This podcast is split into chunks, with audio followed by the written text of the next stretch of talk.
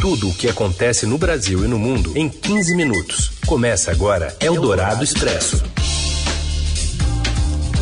Olá, sejam muito bem-vindos. Eldorado Expresso está no ar, começando agora e reunindo as notícias importantes no meio do seu dia, nessa parceria editorial da Rádio Dourado com o Estadão. Eu sou a Carolina Ercolim e vamos aos destaques desta terça, 11 de janeiro. Patamar da inflação é o pior em sete anos, com acumulado de 10,06% em 2021, foi puxado principalmente pelos combustíveis, gás de cozinha e energia elétrica. O número de novos casos de Covid ao redor do globo bate 3 milhões em apenas 24 horas. E mais, alerta para temporais em cinco estados do Brasil e o uso massivo do TikTok por jovens no país. Eldorado Expresso. Tudo o que acontece no Brasil e no mundo em 15 minutos. Em meio à proliferação da variante Omicron do novo coronavírus, o mundo registrou pela primeira vez mais de 3 milhões de casos de Covid em apenas 24 horas. É o quarto recorde diário de novos infectados nos últimos oito anos. Foram 3 milhões 280 mil novos casos só ontem, segundo dados compilados divulgados pelo World eh, Our World in Data, que é um projeto ligado à Universidade de Oxford. O novo recorde de infectados foi novamente impulsionado pelos Estados Unidos, que registraram quase um milhão e meio de casos, um novo recorde mundial, mais do que Europa e Ásia juntas inteiras. A Argentina é o oitavo país com o maior número de casos em 24 horas. Apesar da explosão do número de infectados, no planeta a quantidade de mortes não está crescendo na mesma proporção. Eldorado Expresso. Na economia, a inflação chega a 10% em 2021 e a maior em sete anos, puxada principalmente pelos combustíveis. Os detalhes chegam do Rio de Janeiro com a Daniela Morim. Com a ajuda da redução dos preços de combustíveis na reta final do ano, a inflação oficial no país desacelerou de uma alta de 0,95% em novembro para 0,73% em dezembro, segundo o Índice Nacional de Preços ao Consumidor Amplo divulgado pelo IBGE. A melhora, porém, não impediu uma inflação de dois dígitos em 2021. Os preços da economia subiram 10,06%, a maior alta desde 2015. O resultado superou consideravelmente a meta de 3,75% perseguida pelo Banco Central para o ano.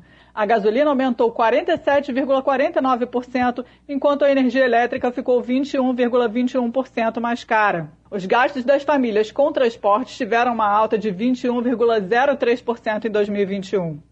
O custo da habitação subiu 13,05%, enquanto da alimentação aumentou 7,94%.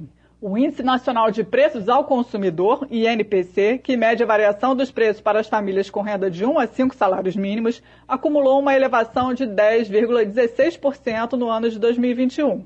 A alta do indicador, usado como base para registrar o salário mínimo no país, ficou acima dos 10,02% concedidos pelo governo no reajuste anunciado para 2022. Ou seja, o salário mínimo de 1.212 em 2022 não será suficiente para repor a inflação do ano passado. Para incorporar a perda do poder de compra provocada pelos aumentos de preços, o piso deveria subir para R$ 1.213. Apesar desse arrefecimento que a Daniela se referiu aí, Petrobras hoje comunicou que os preços da gasolina e do diesel às distribuidoras serão reajustados a partir de amanhã.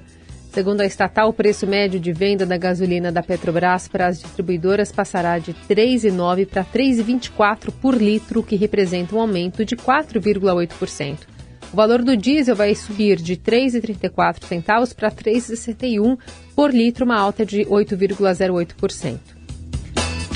Ainda sem solução para o refis, o governo deve prorrogar o prazo de adesão ao Simples Nacional até abril. Mais informações de Brasília com a colunista da Eldorado, Adriana Fernandes.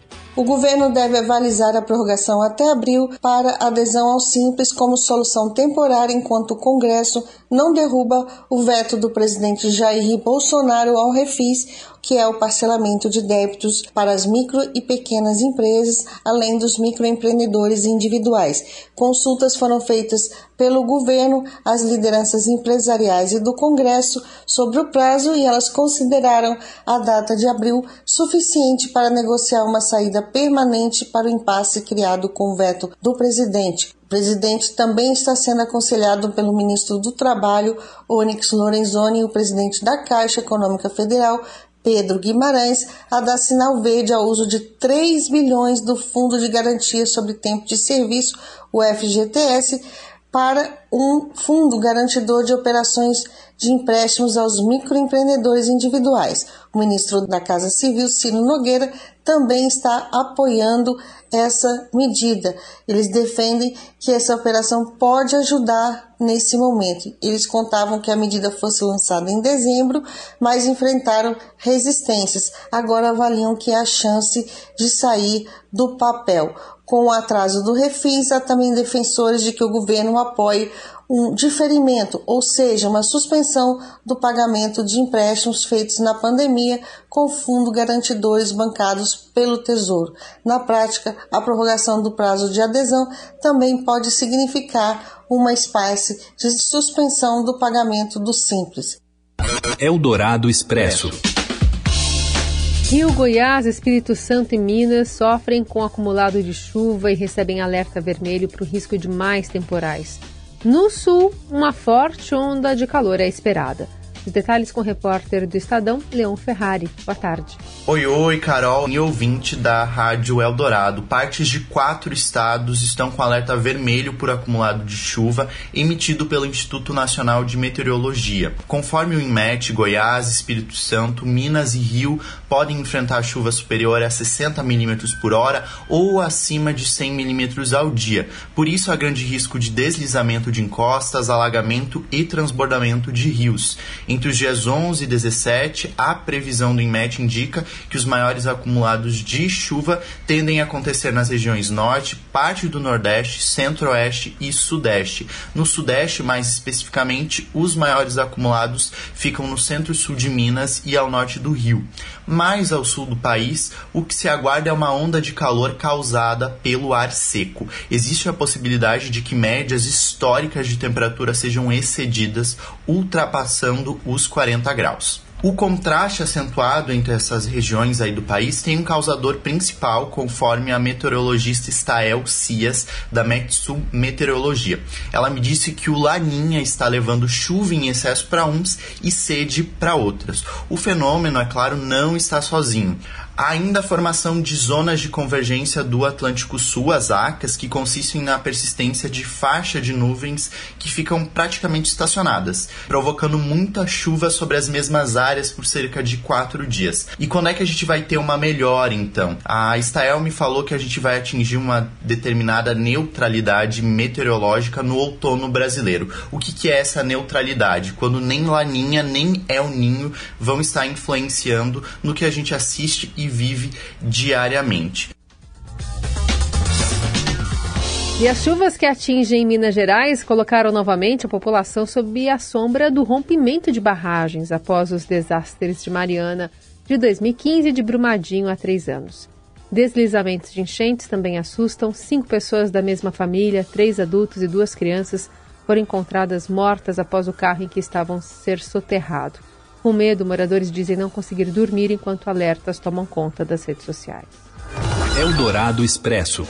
Em entrevista ao Estadão, a vice-líder do governo no Congresso diz que os malucos que falam pela direita nem de direita são. A repórter que conversou né, com a vice-líder numa entrevista exclusiva, Júlia Afonso, traz os detalhes aqui para a gente de Brasília. Oi, Júlia.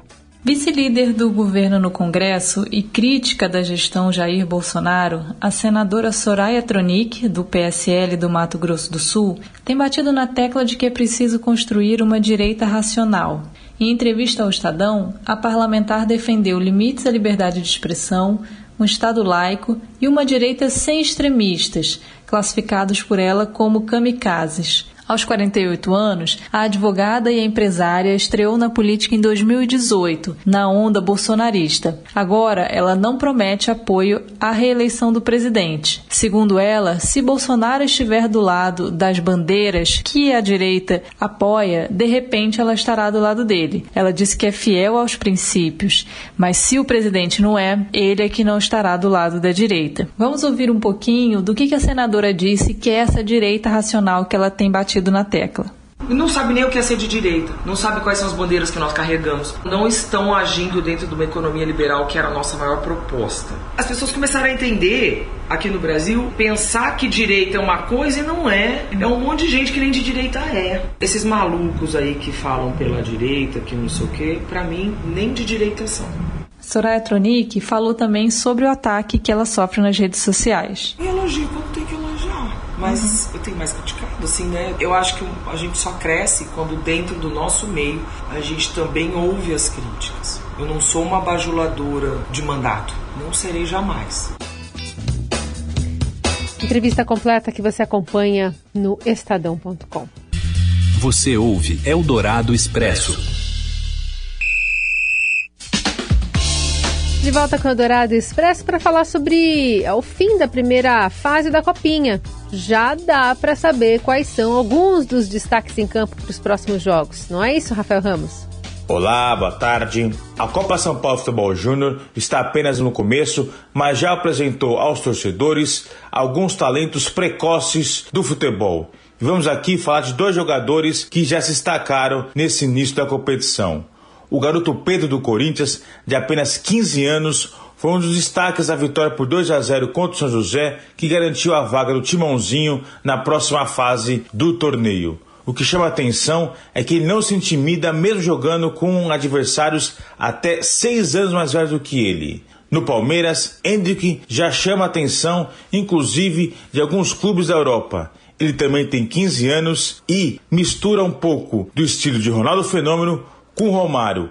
É um atacante clássico, matador, que não perdoa boas oportunidades de gols. Agora vamos acompanhar a sequência da competição para ver se esses meninos de fato vão confirmar a boa fase que apresentaram nas primeiras rodadas da Copa São Paulo. Eldorado Expresso. Vai se tratar, garota, sai da minha bota, rasgou minhas Quase metade dos adolescentes no Brasil tem conta no TikTok, fazem dancinhas com essa música, por exemplo. E especialistas já analisam os efeitos sobre a dependência e a capacidade de concentração deles. A Júlia Marques conta pra gente. Boa tarde. Oi, Carol. Metade dos adolescentes brasileiros entre 10 e 17 anos tem uma conta no TikTok, uma rede social de origem chinesa que cresceu muito no Brasil durante a pandemia. Os dados são da pesquisa TIC Domicílios, que também revela que o TikTok e o Instagram são as redes mais acessadas pelos mais novos. O TikTok se diferencia das outras redes sociais que conhecíamos até então, porque é uma plataforma só de vídeos e bem curtinhos. Em dois minutos, por exemplo, dá para ver uns 10 vídeos no TikTok. O que se sabe é que as plataformas, de um modo geral, e o TikTok não é diferente, trabalham para tornar seus conteúdos irresistíveis, de modo que as pessoas passem cada vez mais tempo nas redes sociais. E por que é tão viciante? Especialistas comparam as redes com aquelas máquinas de caça-níqueis. Girar a alavanca e aguardar a recompensa é o que mantém a pessoa ali. Na alegoria com as plataformas, as recompensas são os pequenos vídeos. Alguns são mais interessantes, outros menos, e é justamente essa variabilidade de recompensas que nos mantém ali enganchados. Pediatras recomendam limites no uso de telas para crianças de um modo geral e se preocupam também com o conteúdo dos vídeos acessados. É preciso restringir acesso a vídeos de violência e sexualização. Crianças de 6 a 10 anos não devem passar mais do que duas horas em frente às telas. E o ideal é que as crianças tenham atividades interessantes longe do celular, como sair para passear, brincar com outras crianças da mesma idade e em meio à natureza. Eldorado Expresso. Agradecer a Deus pelo tempo que Ele me dá para viver Todo dia podemos comemorar alguma coisa importante, seja uma data histórica ou simbólica, né? Celebrar é preciso, assim como ser grato por poder estar celebrando. Por falar nisso, hoje é o Dia Internacional do Obrigado. A data surgiu por iniciativa de usuários das redes sociais, de origem é desconhecida, mas nesta data o que importa é dizer obrigado às pessoas, sejam conhecidas ou estranhas, e agradecer a todos que possam é, fazem né, na nossa existência um pouco melhor, distribuir um pouco de simpatia, gratidão, expressar isso de forma direta e amistosa, torna a gente um pouquinho melhor, nem que seja por um dia. E é com Lucinha Lins e agradecer que a gente encerra o Eldorado Expresso desta terça-feira. Amanhã tem mais. Obrigada pela sua companhia. passeio que ele me dá pra passar. Agradecer a quem me faz cantar.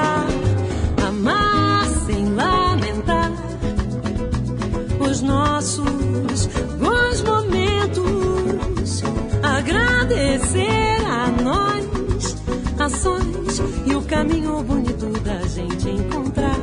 Eu sei. Você ouviu Eldorado Expresso tudo o que acontece no Brasil e no mundo em 15 minutos.